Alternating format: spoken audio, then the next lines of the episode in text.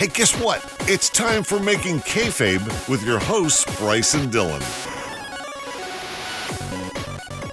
Hello, everybody. Welcome back to another new episode of Joey Janela's least favorite internet podcast. It's Making Kayfabe. Your boys, Bryce and Dylan. That's us. Bryce, how would you describe our fans? Our fans, like, mm-hmm. to be honest, like, and I, I don't know where I got the influence for saying this, but our fans are the, the absolute bottom of the barrel mainstream geek wrestling fans. Now, you know what, Bryce? I feel like that's a little hard on our fans. And I feel like anybody who would say that or who would write that in a tweet of some kind, just, uh, it's a very unkind individual who doesn't really appreciate the beauty of life itself. Not at all. It's somebody who, who would go about maybe uh, searching their own name on Twitter, uh, just in case someone's made a poll comparing them to The Miz. But, Bryce, where could we find such a poll? At Making Kayfabe on Twitter. Boy, we are good. Anyway, hello everybody. Welcome to the show. Make sure you check out our Twitter page, of course, because there's all sorts of polls to get everybody talking. Apparently, a lot of people Everybody. are talking about our. A lot of people are talking about our amazing polls and our other content. It's all available on Twitter. So make sure to check us out. A little plug right at the beginning to get that out of the way. And yes, welcome to the show. We're going to be discussing pro wrestling. We're going to go back and look at some of the old angles of wrestlers that really didn't captivate the way they should have, and we're going to rewrite that stuff and make it a little bit better. Isn't that right? That's exactly what we do. We take wrestling's biggest missed opportunities and worst storylines and try to make them better. And uh, I'm, I'm very excited for the one you've got today, Dylan. I'm very excited for this one. Cool. Me too. I just want to make everything clear that last week, or not last, well, my last episode was on the retribution angle Yes. that happened in the WWE recently. Uh, that was a big, I big, big angle. I rewrote. You know, a lot of stuff going on. It was very heavy. Mm. You know, very gritty, very kind of like very in your face. And I thought Lots of moving parts, yeah. Exactly, that's the best way to put it. There were a lot of moving parts. And I thought this week I'm not going to go quite as heavy, not quite as gritty, but still tell a fun, interesting storyline that should hopefully get the subject of my essay today over in the eyes of the fans. Now, Bryce, would you like to hear who I wrote an essay about? I would like to hear the subject of the essay, the title of the essay. The title of the essay is How to Make Test a Viable Superstar in the Year 1999. Yeah, that's good. I, I, I, I am looking forward to this. Like, see, see, to be honest, like, um, like my knowledge of Test isn't isn't great. To be honest, like, uh, I, I know who Test is. Like, I, I've seen a lot of Test matches, but to me, like, he was always just a, a kind of like a fringe kind of character, and like, he, he never, like, he, he, well, he never won a world title. He never had any like really big feuds, um, you know, and uh, the, the big feuds he was a part of, he was kind of just dis- disposed of by Triple H. But you know, it's um, We're to get there. I don't know. Yeah, oh yeah, I'm sure we will. But especially in 1997, like, because you know, this is this is just before I was watching wrestling. So, and uh, you know, when I started watching wrestling, Test was in T and A, not T and A, T and A. Um, Yes. With Albert and uh, Yes. Trish Stratus, and um, that that's my earliest memories of Test. And then I really hit my um, like when when I really got into wrestling, he was doing the whole testicles thing with Stacy Keibler, and that that was weird. Um, Yeah, but, yeah, he's weird. a he's he's an impressive looking guy. He uh, has like he had the size, he had the the build, and like uh, you know, he, he could have went a lot further. He definitely could have went a lot further, and uh, I'm excited to see what you do with him today. Well, that was kind of the thing when Test came in. Like he was super green, like he was super super green. So I think part of the problem there was that they were kind of giving him stuff to do that he either couldn't like fully do himself, or that just on the flip side was just uninteresting to the fans. So you're like, well, who gives a fuck if Test does this, right? Because it's not going to Yeah. help Test. So like, why do it? You know? But it's a good way to put him on TV. I'm like, you're cool, but like, if he's not learning anything, then fucking who gives a shit, right? Yeah, So- exactly.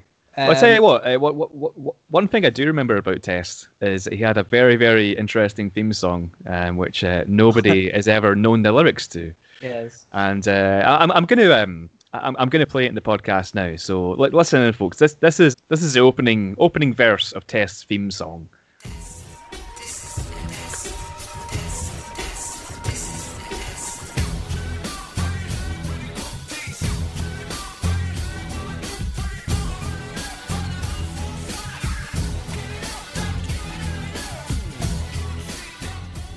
So that that was a that, that was Test's theme song from from his early days in 1999, uh, which uh, Dylan is going to be covering today. And like we we've um we've had a bash coming up with lyrics for this. And um, but Dylan, I, I, I'm going to let you go first. I'm a gentleman, but like what what is your interpretation of of the lyrics to Test's theme song? Okay, first of all, I'm not going to sing it because I'm a very bad singer. As you know, I have serenaded you. I have serenaded you by by moonlight millions of time, and you're just not into it. And it must be simply because I'm not a good singer. Excellent bass player, but um, yeah, the, the the the vocals need work. Yeah. Gotta say, even the bass player is questionable at best. I think uh, if you look at the, some of the people I've worked with, they were like, I don't know if you could say he played the bass. You know, yeah, he had a bass. he has a bass. Um, all right, so it starts off. Uh, the guy says, "Test. This is a test." Okay, I'm confident that bit's correct. that is I, I that that matches my notes as well. Yeah. Okay, so then it gets a little bit more muddy. So I have him like, uh, come on and go and bring it on your knees. Everybody's everybody's got the cool breeze. I think there's an extra word in there that, or that needs to go in there, so I'm not confident about that second line.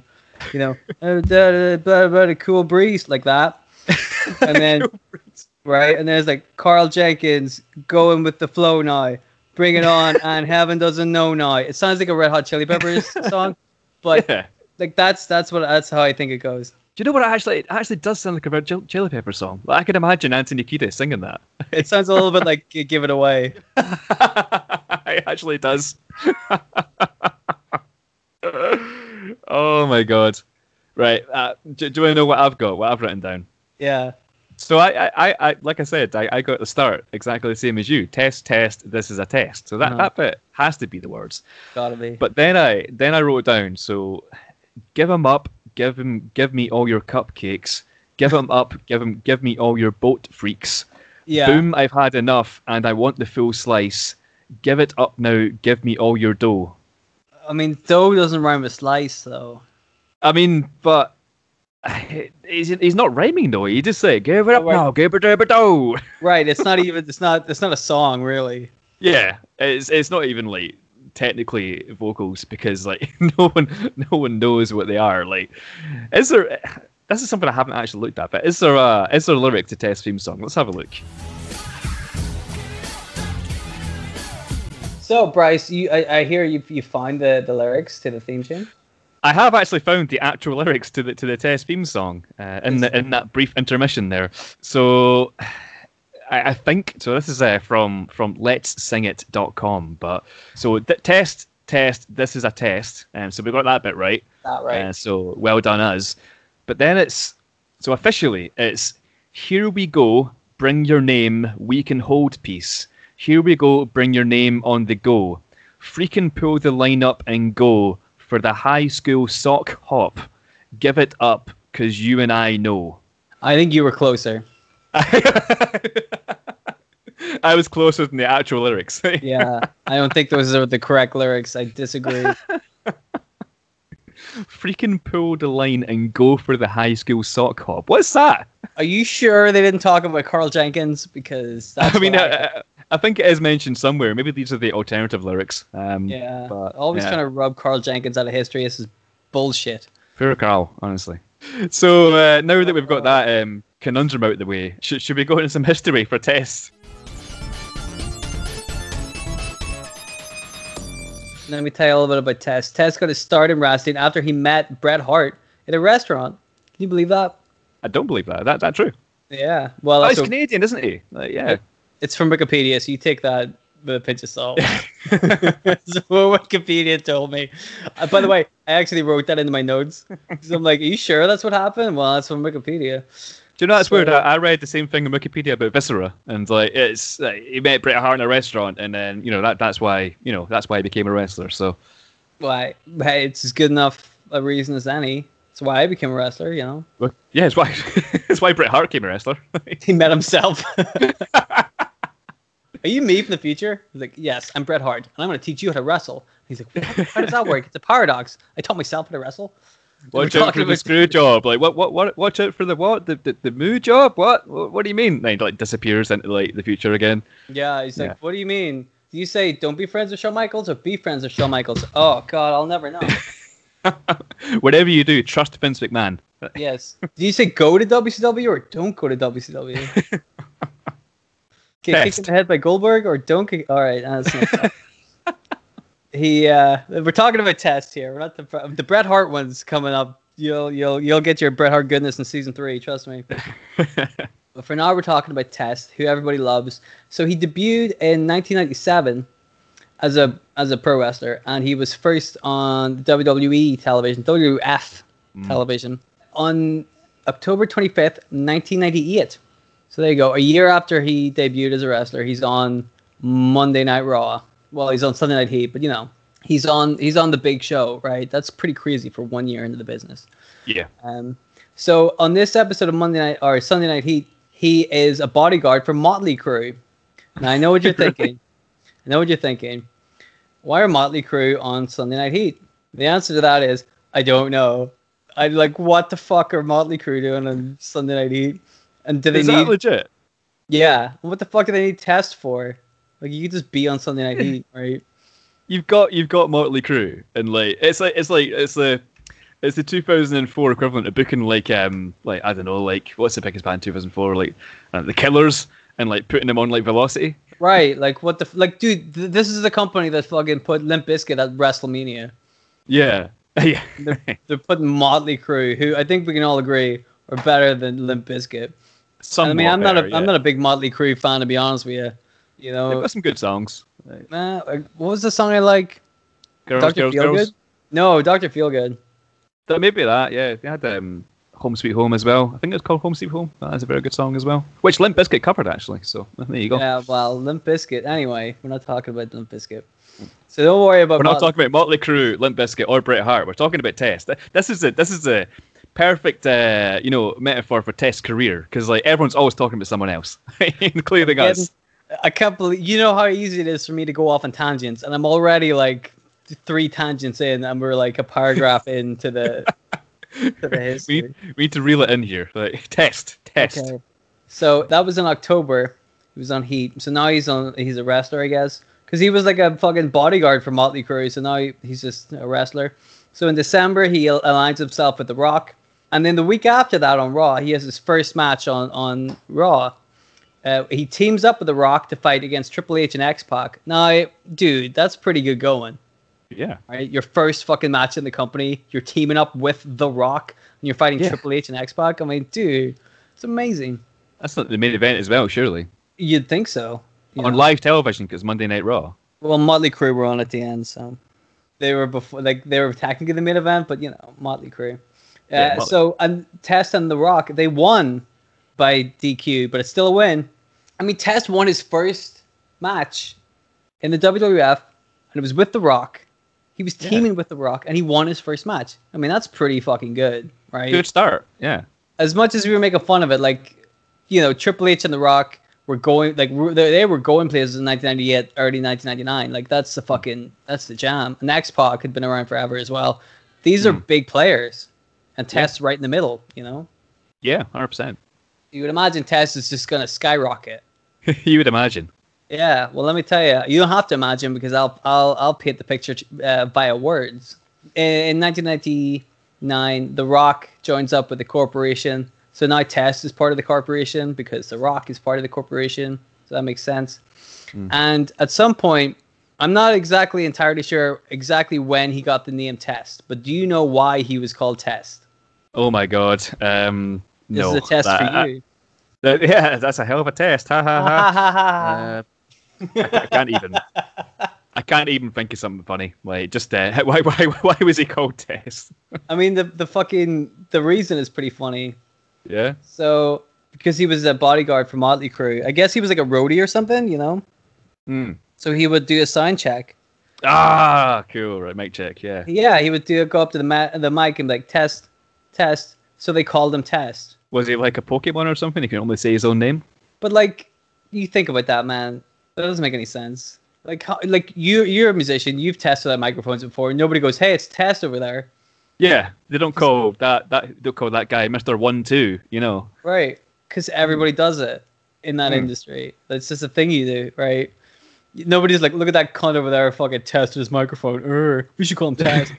Like that's why they call him Test because he tests microphones. Something that he would never, ever, ever do in the rest of his wrestling career. Yeah. Also, he's a bodyguard. He's not even a, a roadie or anything. Uh, right? yeah. What, what the fuck is any of this? So already we're like, all right, this is a great, t- typically great start.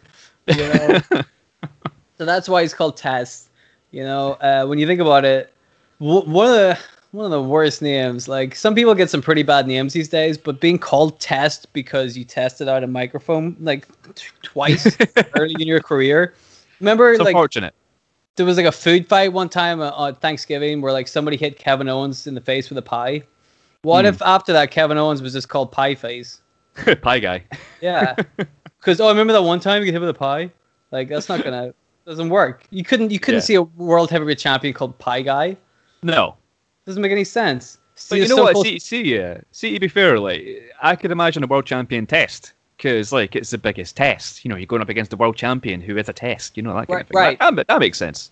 But if you go up against the world champion, who before the match is like, let me just test out the audio. In He's on like commentary. Like, yeah, he's like, "But JR, is your, like, your headset working? Let me just give me a little one two. Okay, okay, good. That's fine. we can King do the match now. yeah, yeah. You know, that doesn't doesn't make any sense, right? So that's silliness anyway. Yeah. Yeah. Uh, so Test kind of was around. He's part of the corporation, but who gives a fuck, you know? So he's part of the corporation with The Rock, and this was would have been like the maybe like March, January, February, yeah, kind of beginning of, of 1999, right? So he's in the corporation. So that, of course, you know, he had a match with The Rock against Triple H and, and X Pac in his debut match. You could probably guess what he was doing at WrestleMania. That's right. He had a tag team title shot with D'Lo Brown against Owen Hart and Jeff Jarrett, who were the tag team champions. No, WrestleMania. yeah, WrestleMania Wow. '99. I've seen this match. It's not good. I don't think I have. Like, I can't I- imagine it being. I love Owen Hart. I think D'Lo Brown is great. Jeff Jarrett's a solid worker. Test, you know, infancy in his career, but still around some good guys. That was not a good match. So there you go. But like, where's why is D'Lo Brown? Why what? Where D'Lo Brown come? Oh, D'Lo Brown does. Um, he sings his own theme song, right? And like to, Yeah. to record to record your own theme song, surely you have to get someone in and test the microphone before you sing it. So Are we, are we gonna do D'Lo Brown's music next? yep, I love D'Lo Brown. I might do him next. So then, Yeah. another excuse to do his music. he's a good he's a good one for making kayfabe. Yeah. Brown was really good. Uh, anyway, test. All right. So later on, well, he wasn't finished at WrestleMania. He lost a match against Owen Hart and Jeff Jarrett. Then later on that night, he helped uh, he helped Shane McMahon retain the European Championship over X Pac. Uh, but I should I should clarify that at this point, neither Shane McMahon nor D'Lo Brown were in the corporation. Okay. Shane McMahon would later go on to join the corporation, and then kind of like fired a lot of people and brought in his own boys, including the Mean Street Posse. Test wasn't a big uh, fan of this, so he left shortly after Test. Or Test left shortly after Shane McMahon became the leader, despite having just helped him win the European Championship. hmm. And then he Test went and joined the Union, which is a group that definitely wouldn't exist these days. And then the Union split up as well. So that's the end of that. So now we're already in the middle of 1999, and it's it's not been good so far. So this is where Test starts to have an on-screen relationship with Stephanie McMahon. Oh. So this leads to a match between Shane McMahon and Test at SummerSlam 1999, where if Shane McMahon loses to Test, he will acknowledge their love, something, something, yada yada. Not, you know, what is stu- like what the fuck? Yeah. Right. Come on. Like. Shane McMahon wins or keeps the European Championship at WrestleMania, and then at SummerSlam fights against Test. Like he's getting a lot of marquee matches. This guy. yeah. Just saying. Um, so Test wins that match despite interference from the three greatest wrestlers of all time, the Mean Street Posse.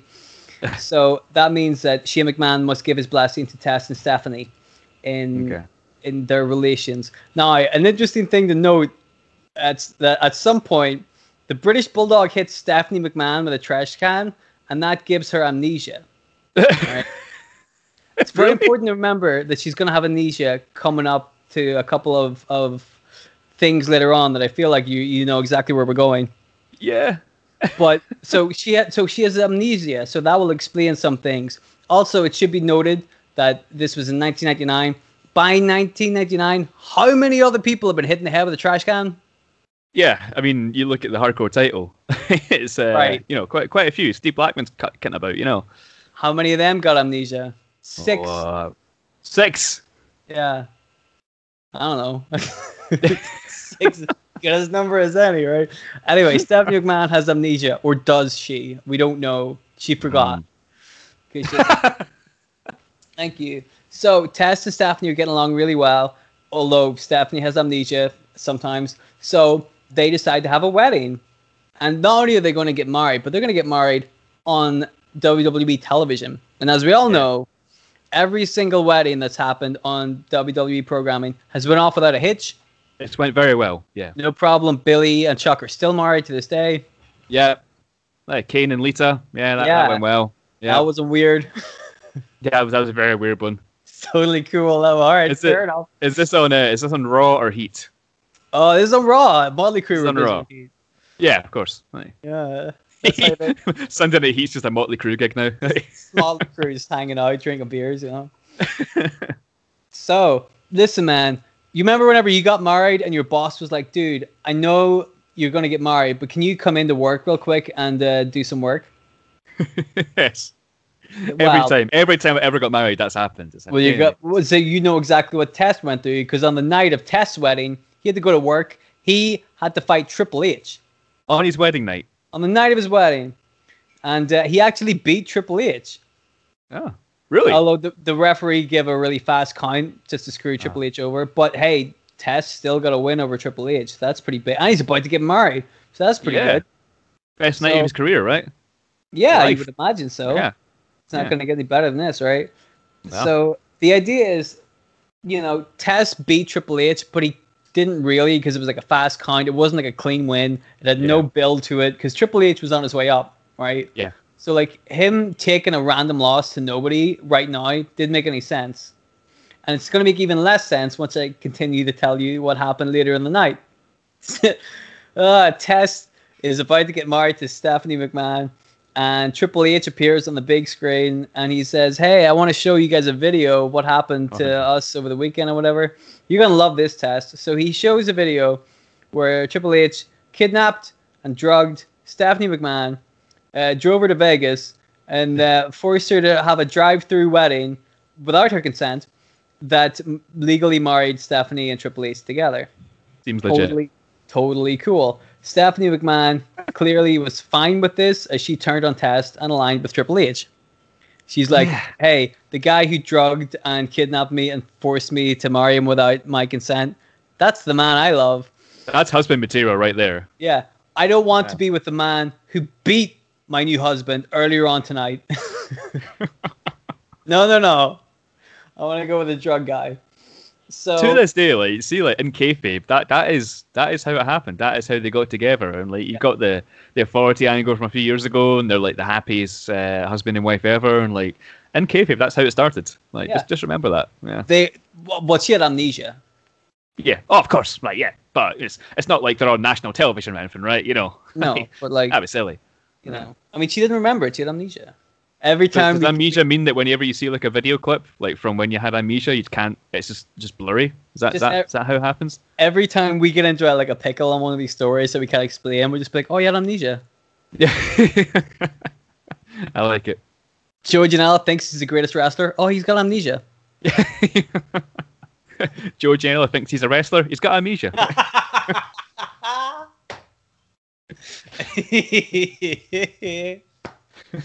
oh, I love this. All right, back to test. Back to test. So this move, as you would imagine, even though it didn't really make any sense, it did wonders for Stephanie McMahon, who got uh, a real opportunity to show off her heel work, which legitimately was very good, and was. Triple H, who, you know, in storyline could use his marriage to Stephanie, the boss's daughter, as a way to kind of maneuver himself into a better position in the company, and obviously to do that in real life as well. Doesn't do anything for Test though, does it? Test looks like a fucking idiot. To be to be blunt with you. So now Test starts to feud with DX, but let's be perfectly honest with you guys. It's like 1999. So who is feuding with DX and coming out of that looking good? No. You know what I mean? yeah, exactly. Yeah. I mean that's. I remember this wedding angle would have happened in like August or like September. So we're coming close to like a year of Test having debuted. And so far, the best thing he's done is win a match with The Rock. Now we're going on to the year 2000. January 17th, 2000. Test beats the Big Boss Man for the most prestigious championship of all time, Hardcore Championship. Yay! He lost it on February 24th, so he had it for just over a month. He lost, That's a long reign for the hardcore title. Right, that sounds impressive, doesn't it? Yeah. Well, he lost it to Crash Holly, a man literally half Test size. That's a big dude. but he weighs more. He's 400 pounds, right, Crash Holly? That is true, but I mean like height wise. Yeah. Because like you know, it's it would just been hard for Crash to be able to lift Test up because it was low center of gravity. You know how it is. So after that, we get to the, the famous point where he he formed a team with Albert called T and A, Yeah, Nick. um, which stood for Test and Albert. Very clever. Didn't go anywhere, and that was pretty much his year 2000. I mean, that's that's the highlight. He formed a, he was a hardcore champion. Formed a team with Albert, and then 2001, January 2001, about a year later, after he won his first championship, he won another championship. Intercontinental? He won the European Championship Ah. from everybody's favorite wrestler, and that's not sarcasm. William Regal. Ah, our boy. Love William Regal. What a man. And then he, he held the belt from January till WrestleMania when he lost the European Championship to Eddie Guerrero, another fan favorite. Everybody loves Eddie Yeah. Guerrero as well. So here's a Test working with Eddie Guerrero and William Regal. Good news, right? Yeah. Gotta be good. Things are looking up for Test. Hooray. So you would think taking the belt off Test at uh, WrestleMania, something good's gonna happen, right? You know what I mean? Must be moving up in the world. Here we go. Mm. So yeah, well, in April, Test. So literally a year since he beat Triple H, or ish. Test scored another win over Triple H. This time via disqualification after Triple H hit him with a chair and then put him through a table. So bear that in mind. All right, this man drugged your fiance, forced her to marry him instead. And then he got so annoyed at you that he hit you with a chair, put you through a table. Um, what? Where, yeah, where, where is any kind of continuity here? Like, you'd, you'd want Test and Triple H to be enemies for life, surely. But now, technically, you could say Triple H or had Triple H has lost the test twice. Yeah. Test has two wins over Triple H. Yeah. Who gives a fuck? Because they're never No. going to talk about it again.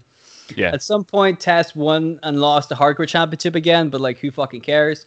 The Invasion, in my opinion, was probably the best best time Test has ever had. Test did a really Hmm. good job with um, the Invasion. So what happened was his loyalties were put to the test Ah, ah. in the, during the invasion because Stephanie McMahon was running the invasion on the WCW side, and we've been over the the relationship that Test and Stephanie have. It's obviously not good, right? Mm. So of course, some people said, "Hey, Test and Stephanie used to be close. Test must be the mole in the WWE because Test and Stephanie used to be engaged two years ago." Hmm. That was okay. Like, can you imagine if all of that shit had happened to you, and then your fiance, who is now married to somebody else, creates a a, a, a, a position in your company that could literally destroy the company you work for? So now you're you're like this again. Why will she not leave me alone? And then What a one of your life. coworkers turns to you and says, "You still hanging out with her?" You're gonna be like, "Leave me alone. What the fuck is wrong with you people?" Yeah. So the, the tests, loyalties are questions. Uh, the APA beat him up because they think he's the mole. It turns out he wasn't the mole, but to really stick it to the WWE, he joins the alliance anyway. So he may as well have been the mole because he's still part of the alliance. Not smart. But anyway, disregard that. So after this, um, he started like doing pretty well. He was getting pushed pretty well. He beat Chris Jericho, which is impressive. And this is five months before Chris Jericho went to beat Steve Austin and The Rock in one night. You know what I mean? This is in like the middle of, of 2001. Test beats Chris Jericho, which is impressive. He beats Kane. Him and Booker T beat Kane and The Undertaker to win the WCW Tag Team Championships. Pretty impressive, although they lost them to the Hardy Boys soon after. Then he beat The Rock. Well, Book, him and Booker T beat The Rock and Chris Jericho for the WWF Tag Team Championships, only to lose them to the Hardy Boys as well soon after that. For some reason. Uh, he beat Edge for the Intercontinental Championship. Pretty impressive. Hmm. only to lose the belt back to Edge in about two weeks in a championship unification match. And on the same night that he lost that belt, he won a immunity battle royale that gave him. If, so if the alliance lost, Test couldn't get fired. Right? Test can't be fired because he won the battle royale. Can't can't be fired. I don't want to keep saying that, but just bear that in mind. Can't be, can't be fired. not going to get fired. Test will not be fired. We're almost at the end of the history because that's pretty much it. From here, he kind of floundered back and forth, not doing a whole lot. As you remember, well, he, he was in the Un Americans for a bit in 2002. Oh ah, yeah, with Lance Storm. Yep, Lance Storm, Christian, William Regal, all of whom did really well except for Test. He, he aligned himself with Stacy Keibler in the hilarious testicle spot. So funny. He cut his hair, so nobody liked him. He had this stupid feud with Scott Steiner in 2003, which Oh. apparently led to an angle where him and Steiner were became a team. And then Mick Foley, who was like the GM or whatever, fired them both, despite Test having immunity. So then, shortly after that, they were brought back because who fucking cares? And uh, that was pretty much it. He left again, and he was away from 2005, I think, and then came back in 2006 to be part of ECW. And uh, he was released again, once again, despite having immunity. And he was in TNA like briefly, and unfortunately, Test passed away in 2009. Yeah.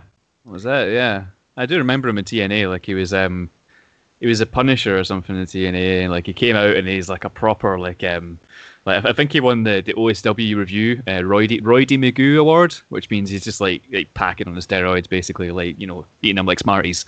But yeah, They are um, delicious. Steroids, yeah, they are They're great. so tasty.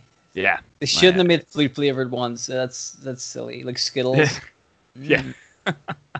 But yeah, y- y- your point basically for this whole thing is the test wasn't used very well at all, and like he, he barely had a chance to to kind of get himself over and stuff. So uh, it's a shame. It is a shame.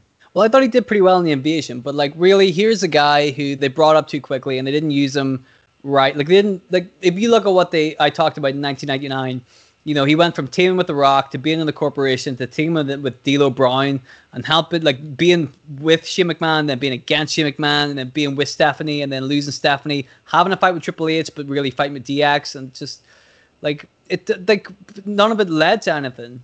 You know, so I'm gonna try if you will permit me, I will try to make a, a storyline that I think gives Test a better opening kind of salvo in his career.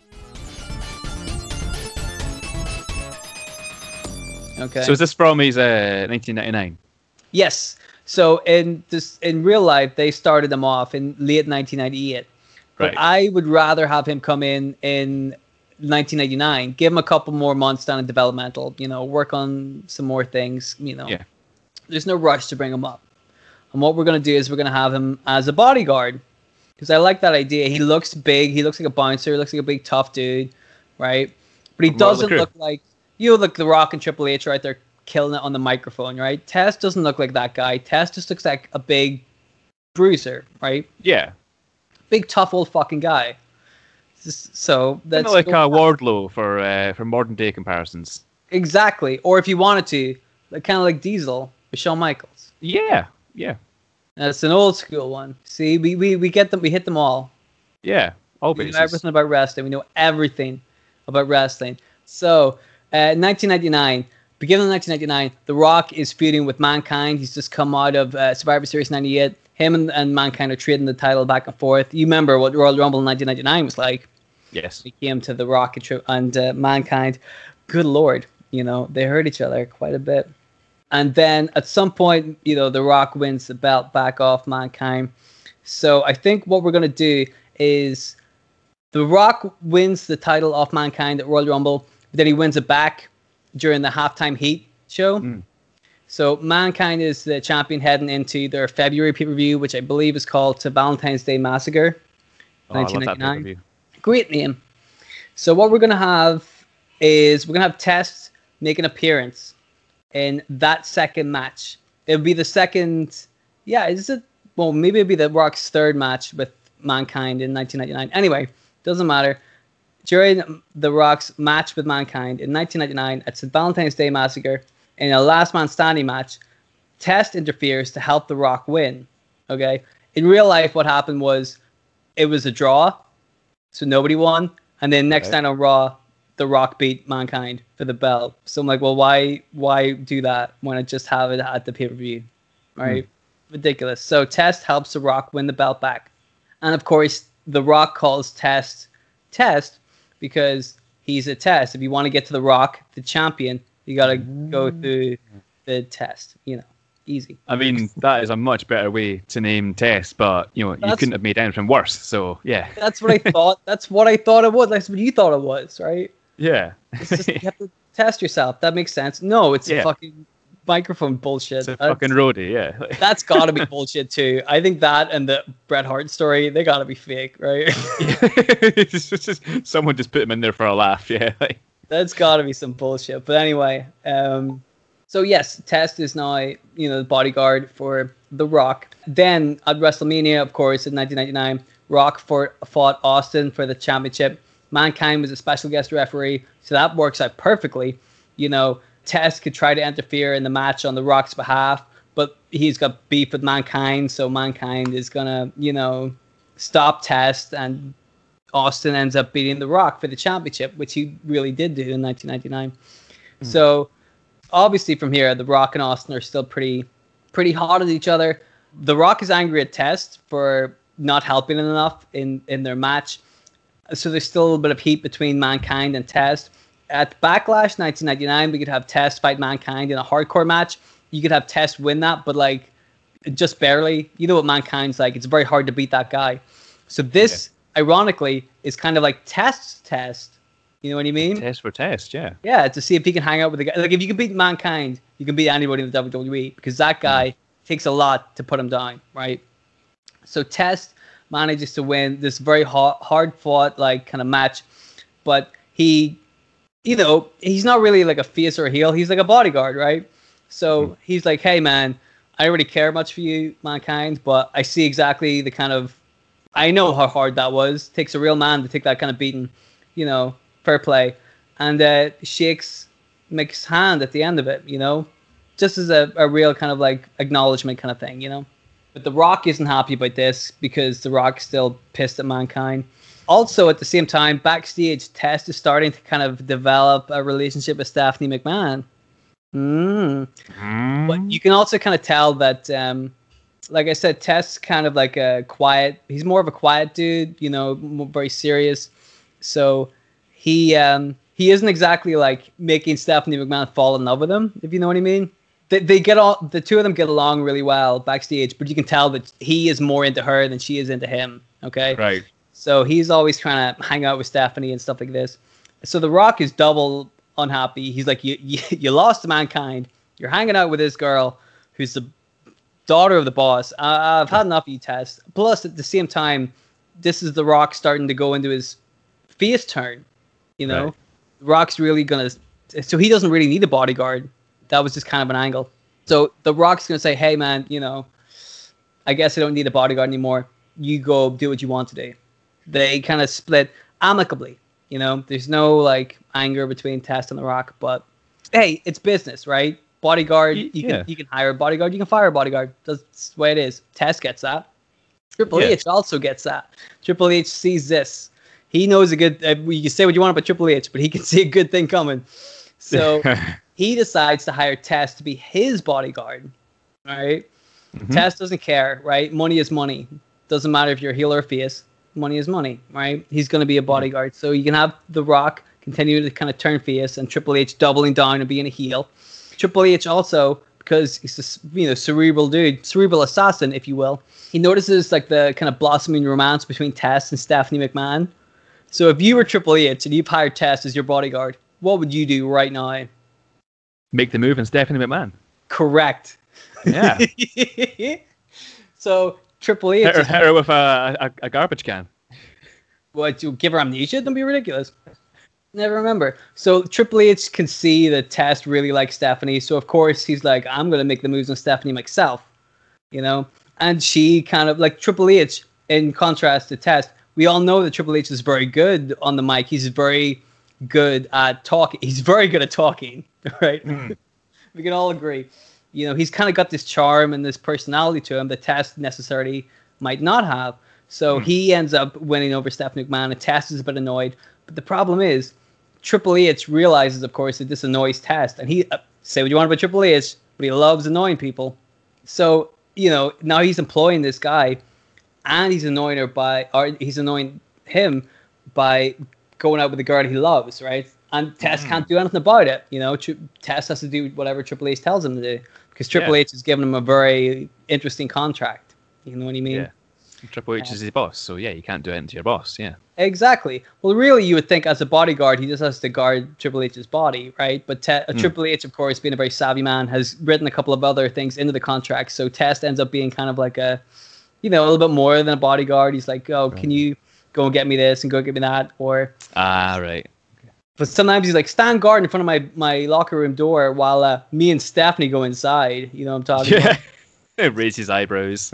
yeah, but he, he just makes like Test stick around and see all this shit that he's doing in front of Stephanie, and Test just has to stand there and take it. You know, you can see his little heart breaking, and Triple Yeah. H knows this, so he's enjoying this. But he also realizes that, that Test is a really good bodyguard. He's really good as a guy to, you know, do his dirty work for him. Yeah. So uh, he's having a great time. Test knows that you know a, job's a job. It's really annoying, but sometimes you have to deal with some real assholes. You know, he used he used to work for bands like Motley Crue and shit. Some of them Yeah. are assholes, right? I don't know if Motley Crue are, but like you know, you know what I mean? Like fucking sometimes in if you're a roadie, you got to deal with some assholes. Same gig right here. No Yeah. So he shrugs it off. Plus, Triple H has loads of money, so that's fair enough. At the moment, Steve Austin is the WWE champion. Triple H wants a piece of it, but at the moment, Austin's kind of busy with the Undertaker. The Rock also wants a piece of Austin. So Triple H says, "All right, here's what we're going to do. Test can take out The Rock, and then later on he can take out The Undertaker. That way, Triple H can just sail straight to the top. Doesn't have to worry about any of those two guys. Easy. And then he can hmm. keep focusing, hanging out with Stephanie and, and annoying Test. But The Rock, of course, isn't uh, intimidated by the idea of Test muscling in to his business because he used to work with Test. So on an episode of Raw, Rock comes out and just kind of runs down Test on the mic, as you would imagine he would, you know, the way Yeah. the Rock would, just to get himself over, and kind of, you know, calls him calls him a Roody Poo. Oh no. example. Calls him a jabroni. Oh no. Oh God, you should have heard the stuff he was saying. It was ridiculous. Good lord. So like Test in in kind of response is typically quite blunt and to the point. You know, he's just like, listen, man, I ain't afraid of you. You're not afraid of me. Why don't we have a match? Right? Simple. And again, establishing that Test isn't like, uh, you know, he's not a wordsmith. He's just a simple bodyguard. It's like, let's just fight. You know. Yeah. So let's have a fight at the next pay per view, which is called Over the Edge, 1999. And then The Rock's like, all right, how about we sweeten the deal? You and me have a match, and then uh, whoever wins is the new number one contender to Steve Austin's championship. Doesn't that sound fair? Test says that does sound fair. Let's do it. Obviously, backstage, Triple H not happy about this whatsoever, since the plan was supposed to be Test takes out The Rock and then takes out The Undertaker. The plan was not for Test to insert himself into the title scene. Because if Test in the title scene, Triple H isn't. That's not the way to go. That's not the way to do it at all. It's ridiculous. So he has some words with Test afterwards. He says that it's like Test is overstepping the boundaries, taking a few too many liberties. Uh, you know, it's all fun and games whenever Triple H is making fun of Test. But if Test is trying to have a go at Triple H, that's not fair. Triple H needs to be involved. He needs to look after his own brand. And so he says, don't mess with my ship. You're the bodyguard. I'm the real man here. I'm gonna pull some strings. I'm gonna fix this. I'm gonna fix your mistake. All right. So of course Triple H is friendly with Stephanie McMahon, finds a way to pull some strings. He gets the match changed to Triple H versus The Rock, uh, number one contendership match. Triple H, of course, is very very pleased with himself, telling Test to make sure to accompany him to ringside and help him win this match later on that night, because you know that's the way he does it. So Test reveals at, at some point, Test reveals that yes, Triple H is very friendly with Stephanie McMahon, but also Test is still friendly with Stephanie McMahon too. They're still friends. So it turns out that Test can also pull some strings, and it's now a triple threat match Oh. With Test involved. The winner becomes the number one contender. So now Triple H is pissed. He's like, now I gotta look after two fucking people. This isn't fair. The Rock doesn't mind. He's like, that's just, this is all right. But uh, Triple H is pissed. He's like, all right, if this is what I got to do to be number one contender, I suppose I'll go for it. But uh, he says he's to dock Test pay and he expects Test to do the favors in the match. Right. If you know what I mean. It means he wants him to lie down. It's a little lingo for you guys. Anyway, Over the Edge 1999 happens. We got our triple threat: The Rock, Triple H, and Test. Uh, Triple H demands the Test lay down for him, and they can end the match immediately. But uh, of course, The Rock is like, "Dude, I'm here too," and he like just starts attacking Tri- Triple H. So now we have this very strange triple threat match where Test wants to beat up Triple H, but you know he also has a job to do. Triple H is the one. Remember, he gave him that very lucrative but interesting contract earlier. Mm-hmm. So Test feels obliged to like beat up The Rock, and Triple H is, is taking a step back, and he keeps intervening because Test is either beating up The Rock too much or not enough. You know what I mean? At some point, Test will be beating up The Rock, and then Triple H is like, "No, beat him up more, really kill him." but then once Test starts to beat up The Rock and goes for a pinfall, Triple H is like, "No, no, no, no, that's too far. I get the pinfall. You do the work. I, you beat him up. I'll get the pinfall."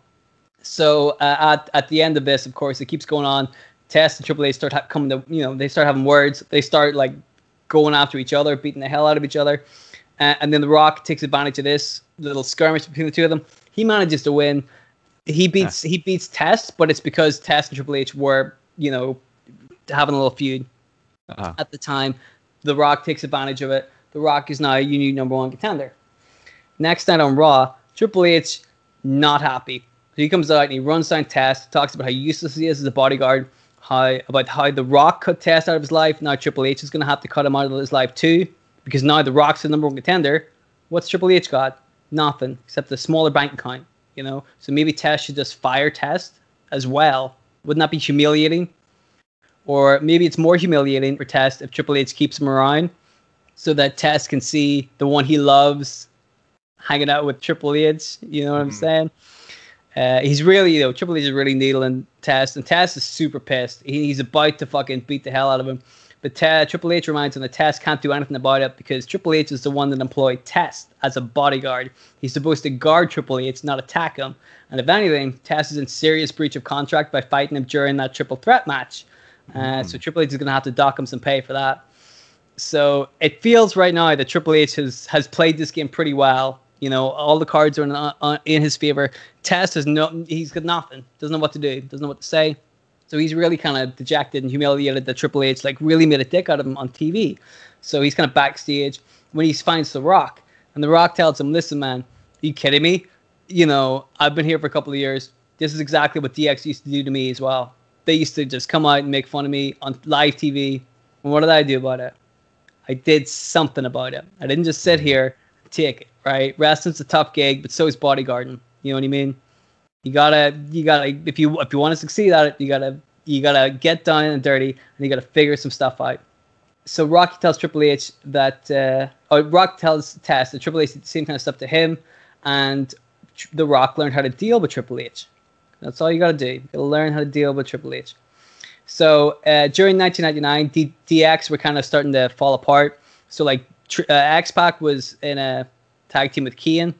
Billy Gunn had won the King of the Ring, or you know was going to win the King of the Ring, and was going to try to have like a solo career and stuff like this.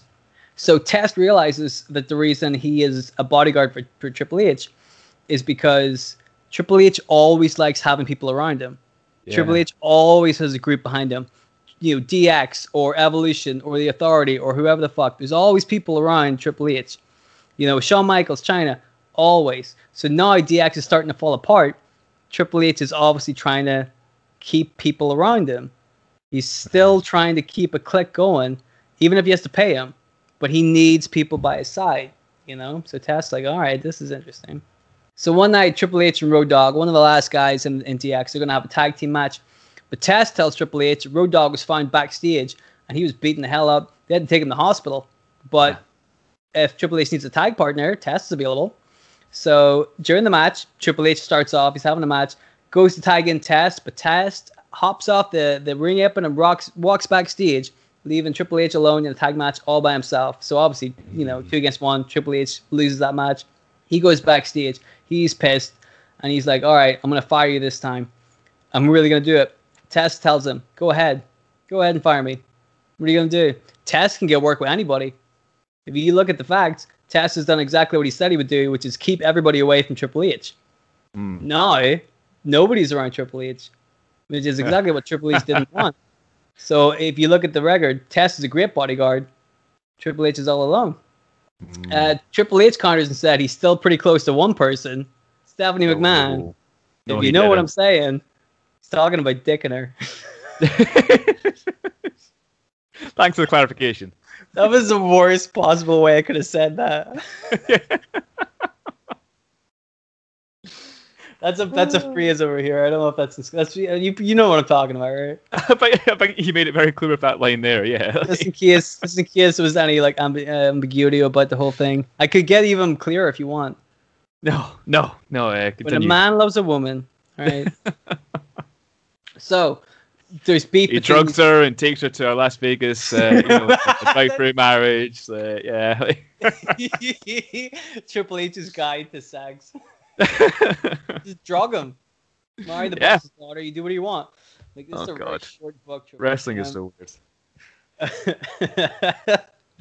anyway, all right. So you get clearly a lot of animosity has been built up between Triple H and Test. So we're gonna have a match. SummerSlam '99. Instead of Test fighting Shane McMahon for no reason, we're gonna have SummerSlam '99. Triple H versus Test. Where the score is gonna be settled once and for all. If Triple H wins, he's gonna be able to extend Test's contract for the next ten years. He'll be able to do whatever he wants with him. 10 years. But if Test wins, he's out of the contract entirely, and he'll have beaten Triple H, which Triple H would hate. So that's like a measure of revenge right there. Uh, Stephanie gets inadvertently brought into the angle because Triple H is always trying to, you know, still get a test and really annoy him. So he's like, all right, let me sweeten the deal a little bit more. He's so confident that he's going to win that he puts Stephanie McMahon herself on the line. Whoever wins gets to date Stephanie McMahon, which is something Triple H can't technically do, but he did it anyway. SummerSlam 1999, Test versus Triple H. Test, you know, he's a plucky young rookie. Triple H, ex- experienced veteran, because he's been going for quite a while by that point. So Triple H, as a heel, tries everything he can to kind of secure the match in his favor, doing a lot of cheating the way a heel would. But he's also banking on a lot of interference on his behalf because, as I said, Triple H always has people watching him, always has a crew behind him. Mm, that's why he's so successful. And uh, so at some point, the Road Dogg does interfere in the match to get revenge on Test because obviously Test was the one Yeah. that beat him up backstage. But there's also interference by X Pac and Billy Gunn, who are less happy about Triple H. So this is kind of realistically going to end up having a Triple H Billy Gunn feud. That's what that's going to lead to. Billy Gunn interferes to help Test in order to get one over Triple H. Then, because like if you're gonna have Billy Gunn being a, a single star, right? Fucking do it. Go for it. Have him fight because it makes sense. He would fight Triple H. They were in a group together, and Triple H was a prick. Billy Gunn's trying to be a good guy. Easy. Yeah. No rocket science. Anyway, Billy Gunn interferes, and uh, needless to say, Test ends up winning the match at SummerSlam. So now he no longer works for Triple H. He can do whatever he wants. Stephanie McMahon comes out to the ring, and Test is like super relieved to see her. He's won this hard fought match. He's finally beaten his villain, Triple H, and he gets to see Stephanie McMahon. Stephanie gets on the mic and tells Test uh, that while she likes him as a friend, she's not really interested in him romantically, right? Ooh. So, so Te- uh, Triple H, you know, he's got the shit kicked out of him, but he's laughing like an idiot, you know, in the middle of the ring. He looks really fucking smug. Uh, until Stephanie tells Triple H that she doesn't like him either because he's a total asshole who essentially, who you know, who essentially put her on the line as a stipulation in the match, which you you know you can't really do that. Yeah. Uh, What a, what an asshole thing to do. Yeah. So he, she's like, I don't like you either. You know, I like Test. I like Test better than you because you're a dick. So she slaps Triple H in the face. She gives Test a big hug. She walks away and she takes some time off because you know Stephanie McMahon, God bless her, she's a great heel. But like, you know, we'll, we'll leave her off TV for now. We don't need to muddy the waters with too many McMahons on TV.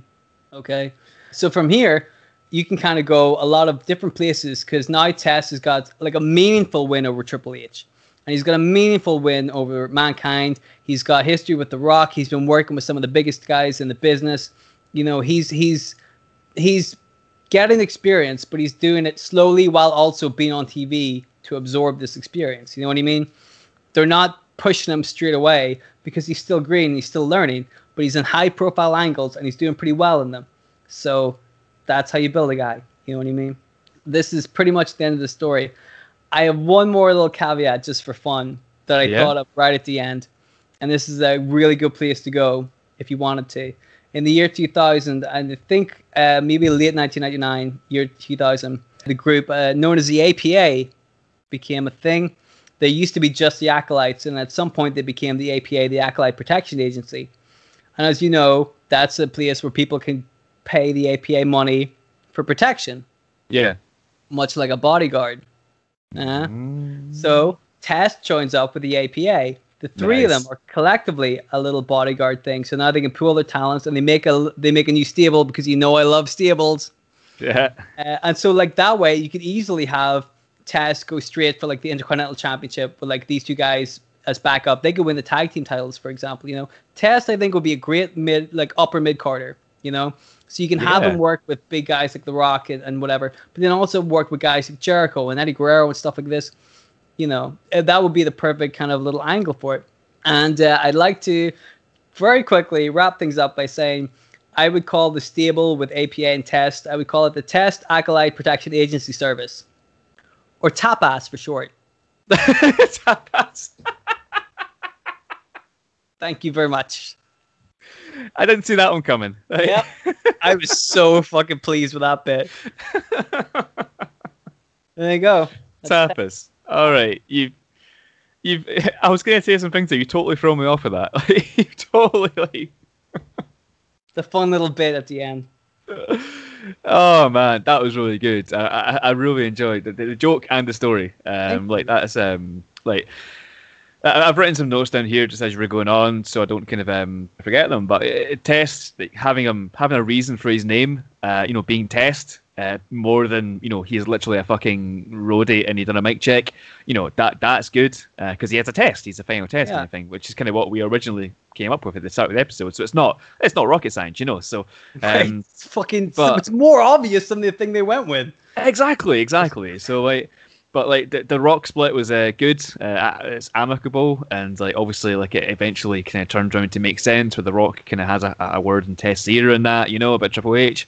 Um, like Test being hired as a bodyguard by Triple H, and then you know meandering that into the uh, to the kind of love storyline between Triple H and Test and, and Stephanie is fucking brilliant.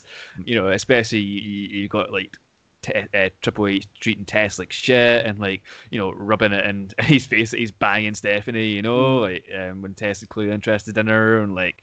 Oh man, that, that, 'Cause that that's was really such good. a Triple H thing to do, isn't it? It really, it really is. I, I'm actually, I can picture, I can picture You testing totally outside that locker room, and then just like Triple H, like having his stupid little smile on his face as he goes into the locker room. Like, Mm. I could, I could absolutely picture that, and like, yeah, and like just uh, the, the triple, triple, triple threat match made sense. Um, you know, and like Test and Triple H are, are kind of starting to combust there, and like e- even in that match, Triple H is ordering him around. You know, it, it just really picking up that whole thing. You know, he's a fucking dick, and like the, the end where like Test is just like, you know, fucking fire me, I don't care. That's awesome, and and like the, the match as well that it went they went into where it's the um you know, it's Test versus Triple H, and if Test loses, it's te- he's with Triple H for ten years as a bodyguard. That's that's high stakes, and that's that's enough, plenty to get someone interested in watching that match because you want to see how it turns out. And like I, I was gonna say as well, like I, I wasn't sure about putting Stephanie in the line. Um, you know, it's very kind of a attitude era, and Yeah. it's probably what would have happened because you know back then they just fucking hated women but, like, yeah. you you almost lost me there, but then great reveal at the end where you kind of pulled it back and you got Stephanie standing up for herself, like fucking amazing, man. Least- that. That's the bit that I didn't really get about real life Stephanie and Triple H. As we covered, you know, Yeah. amnesia aside, like she watched the video of her being drugged and Yeah, literally forced to be married to somebody else, and she was like, "Yep, sounds good to me." I'm yeah, like, exactly. Makes no in- sense. like makes her look an idiot. Yeah, yeah, in real life, like she probably would have said something. So, like in this angle where Triple H put her on the line, it shows that she he cared more about himself than her. Um, Yeah. and she, you know, she would be like, "Well, I wouldn't stand for this," which she shouldn't do. You Yeah. know, um, he's she, he's making her an object basically. Like she's on the line. Like yeah.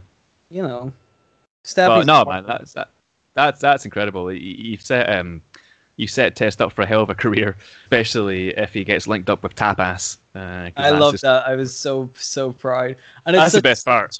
it's such a silly joke, but you know, what I like about this, and you can agree with this too, um, is that you know we've been doing this for a while now. We've been doing different storylines, and they're all different. You know, this Yeah. bodyguard one seemed like it would be a perfect mix for Test. Yeah. It's the kind of thing that you couldn't really do with anybody else. But like you Yeah. know, how easy would it have been for me to just come in and say, "Hey, Test fights with The Rock and Triple H, and then he beats Austin for the championship, and he is champion forever." You know, that's that I guess would put Test over, but it's not a fun story. It doesn't work with him. Yeah. You know, I think it's more fun to um to to do things like that. You know, because in my storyline, Test doesn't end up being any champion in the first Yeah. year of his run, but he looks way better than he did in real life. you know? Yeah, exactly. And it, it's just that, that kind of thing you need in, in storylines in general for not even just for wrestling, but for anything on TV. You need depth and character. Like you Mm. can't just, like you say, uh, you know, Test uh, wins the world championship and that's it. You know, like you know, you've got to have things that build up the character. Like in your story, you built him up as this um. Like I, I, I don't know if sympathetic is the right word, but you know he's he's clearly um, having his emotions toyed with, and he's just kind of Yes. no selling it because you know, like you say, he's, he's dealt with dicks in the past, you know, like Motley, Motley Crue and like whoever else he's dealt with. But you know, you're you're getting that kind of like um, uh, you know, uh, extra layer of his character and making people root for him, and like you know, that, that's that's what you need. And like Test Exactly. never had that. Like, Like- I mean, as much as I hate to say it, like who rooted for Test ever? he's he didn't have any. That's one of the things about him. He's he was a good he was good in the ring. Like he is not not like um you know technical master master class or anything, for, but for what he for like the height of him and like he could he could move okay. You know, he could, he was competent enough.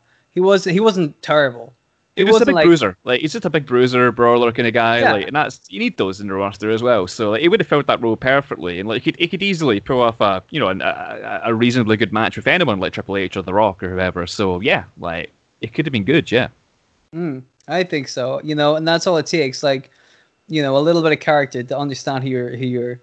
Because again, like you look at The Rock when he came in, he was just a good guy. Like that was his gimmick. He was just a and nice everyone guy. hated it. Nobody Yeah. give a fuck because they're like, who is this guy? We don't want. We don't want to see him. We don't care. But then once The Rock got some personality, Yeah, people were like, I fucking love this guy. He's really cool, right? Happens to everybody. Exactly. You give him a little bit of character, a little bit of personality, they're gonna fall all over it. So that's all. Like, and they didn't do that with Test because Test just came in, and then blah blah blah blah falls in love with Stephanie, and then gets like that whole angle. They didn't build him up to that point, and then they Yeah. pulled the rug on, out from under him to make Triple H look good. Fair enough, but they didn't do any anything for Test like at all. You know, like that whole like he could have just taken a whole year off and nobody would have noticed. Yeah. You, can boil it right down to give them a reason to care about the character, and like that that is the simplest way of putting it. Like I mean, to this day, like you know, in, in WWE, there, there's so many wrestlers on the roster that I just do not give a shit about because it's like. Why should I? Like, you know, what are you doing to make me care for these characters? Oh, oh, you're putting Lana through the, the announcers table like ten fucking times. Like, oh, that's that, that's great storytelling. Like, it's just, you know, Well, that, uh, that to be fair, right? Did you did you watch Survivor Series? I have watched most of it at this stage. Okay, I I didn't really like the whole like nine table angle with Lana. I, that's stupid. The, the but the bullion angle I get because I feel like it's gonna come around. The angle is gonna turn out where Lana stands up to her bullies and she makes a name for herself, and it's hmm. very heartwarming. I think that's actually going somewhere. The problem is, I feel like Nia Jax is not the kind of person to do that with because she's not good at anything. Yeah, yeah, pretty much. Yeah. She's not good, right? And Yeah. Lana is a weird one to use as well because I'm like, I don't know if you can get that sympathy out of the audience for Lana, Yeah. given that given that she's been a heel for so long on TV. Like, Mhm. you know, it, it you can't really manipulate people's emotions that quickly. If it had been with somebody else, I think it would work a lot better. But you know, like for example, um, to go to your point where people don't care about stuff, right? Uh, Yeah. Remember whenever Jinder Mahal won the championship? Yes. You give a fuck because who was Jinder Mahal before, before that? He was just a big roided up dude. He had no character, no personality, nothing. Then he suddenly And- wins the championship, and then once And he no did, explanation. No explanation between Right. like 3MB and world champion. Like why why is he not in 3MB anymore? Like what happened between you know uh, A and B? and, and Right. you never find out. And it's just like, oh, now he's a big, you know, big dude now, and he's a champion. That that's it. And he's got two guys that help him out run matches, and it's like that is literally it. And there's no reason to care about him, and that is a problem with wrestling. And, uh, Exactly. you know, WWE even sorry, because like AEW etc. good storytellers, but you know, WWE just uh, struggle to tell a story these days. Uh, and there is exceptions like Roman Reigns, Yeah. yeah, obviously incredible. Yeah. But you know, it's just uh, it's sad to see, and that, that's exactly ruin it back to Test. That's exactly what happened with Test. Just like, Exactly. big dude, impressive dude, could have been something, wasn't given a story, like you- just uh, you thrown into the just- island of misfit toys like the rest of them. yeah, You know, you, you can't just solve that problem by like making him the champion because nobody gives a fuck. Like they need Yeah. the reason to give a fuck first. Like exactly. again, another example. If they give the belt to Steve Austin right off the bat, nobody would give a shit Yeah, because nobody exactly. knew Steve Austin was. But once they established who they, he was, people were super excited to see him win the belt. That's Yes. the anticipation. That's the hook. That's how you get people interested. You know, you build people properly. You don't just land up and go, here you go, here's a belt, work away, because you're not going to get anywhere. Anyway, Exactly. I feel like we're talking about Jinder Mahal too much. Would you like to, instead of that, talk about something fun? Would you would you um would you mean a kayfabe tombola? Maybe I would, sir. Maybe I would.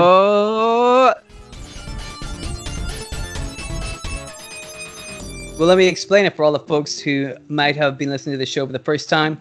First of all, thank you. I hope you enjoyed the show. There's Oh, still yeah. a little bit more to come. What we're going to do is play a wonderful game. I, as the host of today's show, I'm going to ask Bryce to pick a letter from A to D and a number, 1 to 4, that corresponds with a random wrestler and a random scenario. Bryce is going to make his selection. I will reveal what he has picked, and then he will have one minute to make a storyline out of the selected wrestler and the selected scenario. It's a very stressful one minute for nobody apart from me. Um, but yeah, I and, and uh, yeah. if, if this is, if this is your first time listening to this podcast, like uh, you won't know that Dylan usually gives me the worst fucking choices, like fucking Shawn Stasiak, like the the Mountie, the the Oh my bloody. god. What was who this did I get, who did I get last time? Like, What was it Shawn Stasiak? Oh, Shawn Stasiak becomes Who I love is romantically Stephanie involved with Stephanie McMahon. That's what it was. topical. Yeah. All I have them- I have them all written down like a big Google Drive thing, so I can see I can see all the old ones. Yeah. um. Oh boy, Shawn Stasiak, man, he what a classic, classic gentleman. That's, that's the worst one yet, I think. But right, all right, give me well, haven't until heard, until I hear what you got for me this week. But you give me, this one. give me four, uh, four C. Four C. Oh dear.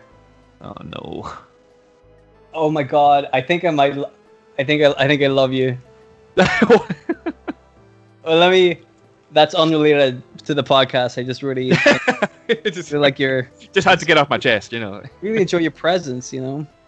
Uh, so you could have had. Let me run down the wrestlers you could have had. Okay. Right. You could have had Steve Blackman.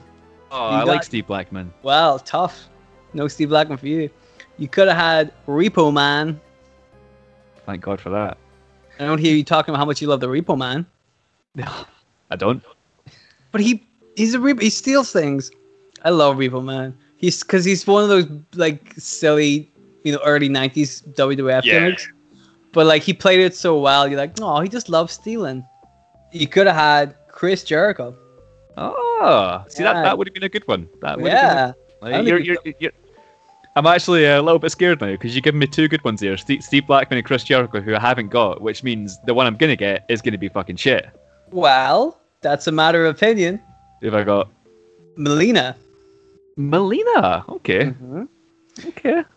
oh it's so hard to like stifle laughter because i've seen what the well let me let me tell you what you could have had when it comes to Okay. scenarios Okay.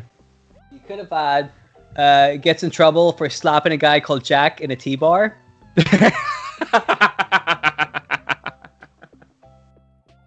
okay. that's an old callback you peaked with that one. if you are new to the show go back and listen to retribution it'll all make sense you could have had a secretly an alien trying to adapt to human life and trying to figure out how to become a professional wrestler okay. Which interesting, but that's a bit like Kris Statlander. Yeah. Could have had uh, has an accident involving their pyro entrance. Okay. but you didn't. You got. What did I I think I think you got the absolute stupidest gimmick that I've well, certainly that I've written this week. I don't know if it's ever, but you have to write a story in one minute about Melina, who has a new gimmick.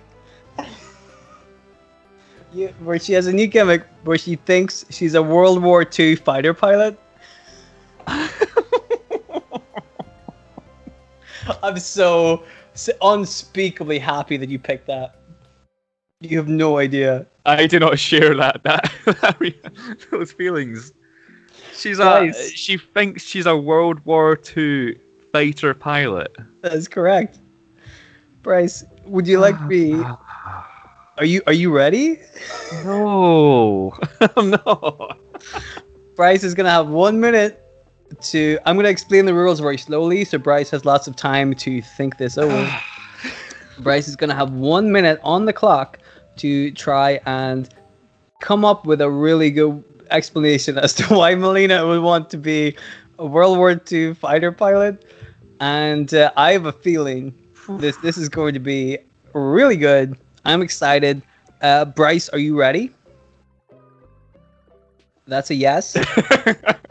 That's a Go, hundred percent. go for yes. it. Go for it. Fuck Okay. it. Let's see what let's see what kind of bullshit I can spend here. exactly. You just got to go for it, okay? So I'm going to count you down from three.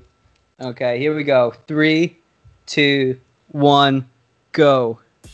All right, so Melina was an MNM with uh, Joey Mercury and uh, and uh, John, Johnny Nitro, and like she was their valet, and uh, that, that's kind of where we're starting the story. So what, once um, they have a tag team match, MNM versus whoever, and they go backstage, and Melina goes and does her own thing for a little while, and like just as she's doing that, she gets hit in the head with a trash can, and, and she gets like she gets amnesia, and like it, it, Mer- Joey Mercury and the, Johnny Nitro don't see this happen, you know, and it's something that uh, they don't have a clue about. So the next week on the next week on SmackDown or whatever, um, you know, they get um, uh, they've got a little promo together, and, and they're about to go out to their match. They've got MNM have got another match, and uh, you know, uh, Johnny Nitro's like, "Hey, Melina, are you coming along?" And Melina's like, uh, "Yeah, okay, two seconds. I just need to go to my plane," and then. Mercury and Nitro are like, what? You, you, you- you're? It's like, yeah, I'm a fighter jet. You know, I'm, I'm, a, I'm a World War II, um, you know, fighter jet pilot kind of guy. And and they're like, what the fuck's wrong with you? And then um, that is, uh, you know, That's it. I can't, I can't think of a way to end that story. But Let me just jump, jump into my jet. Let me, I'll be right there. I'll be right in the arena. I just have to jump into my jet. That would take me even longer to get into and drive into the arena than it would to just walk over there. yeah, that's a that's a that is a curveball you threw me there. Like, Oh my god! Because here's the thing: the last, the last couple, I felt like a lot of the storylines I was coming up with were a little bit too like stuff that already happened.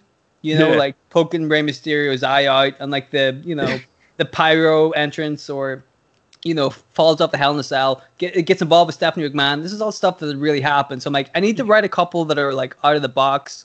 Like nobody, because I that's out of the box. because I, honest to God, like, what are the chances you would have picked the Oh. World War II fighter pilot one? I mean, one in four. Like, Oh, it was so good. oh my goodness. I mean, like, yeah. Anyway, that happened. I'm very happy about that. Listen, guys, if you enjoyed the show, please let us know. We are on Twitter at Making Kayfabe. We're also at Gmail. Um, you can send us emails at makingkayfabe at gmail.com. And if you would like to send us suggestions for tombolas, in case you liked the idea of a fighter pilot as a wrestler, or maybe you have other different suggestions, feel free to email us to them. Please do. Um, check us out on all of I the can't. I can't keep doing this every week. Like, please, please give Dylan better suggestions. Yeah, seriously, dude, I need them. You know, and I'll I'll take them, arms wide open.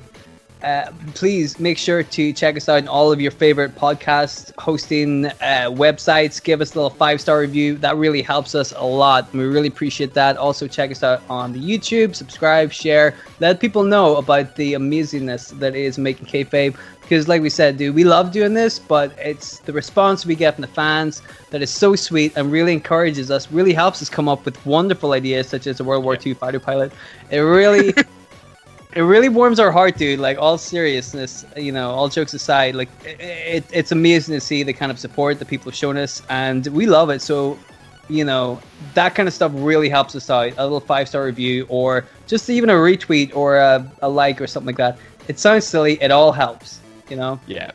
So like, it does, and like I, I want to give a quick shout out to um, uh, our buddy Tyler, who's uh, Yes. made us a, an excellent T-shirt, which we're very, very, very excited to show you guys. Um, yeah, we're going to be releasing the first ever Making Kayfabe T-shirt, um, you know, in a couple of weeks now. So you know, keep an eye out for that. Uh, you know, Tyler's design is a great, a really cool design, and uh, you know, we're really excited to show you guys, um, you know, what, what it is. yeah, we've seen like the preliminary designs of it so far, so it's not even like totally finished. And uh, we don't want to brag, but uh, holy shit, it's the best T-shirt we've ever seen. Yeah, Unbelievable. Second best T-shirt. The best T-shirt I've ever seen was Bryce's mock-up design of this. You know, keep your eyes yeah. peeled to our Twitter page, and everything will be revealed in due time. Let's put it that way. Exactly. But no, um, thanks for tuning in, guys. We've got a couple more episodes left of season two coming up. Got uh, one next week and the week after that. But yeah, and then uh, between between season two and three, we're going to bridge the gap a little bit. We're going to be releasing bonus episodes just to kind of bridge that kind of New Year, kind of uh, Christmas kind of period, and then we're going to kick right back into season three. So two more episodes left of season two, and then we'll um, yeah we'll keep you updated on the Twitter page and, and through the podcast, obviously. Yes. So subscribe and, and share and let everybody know all about making kayfabe because the people need to know. They need to know. Need to know. That's it. That's all I gotta say. Yeah, make sure to check us out in the next episode. Bye. Bye, guys.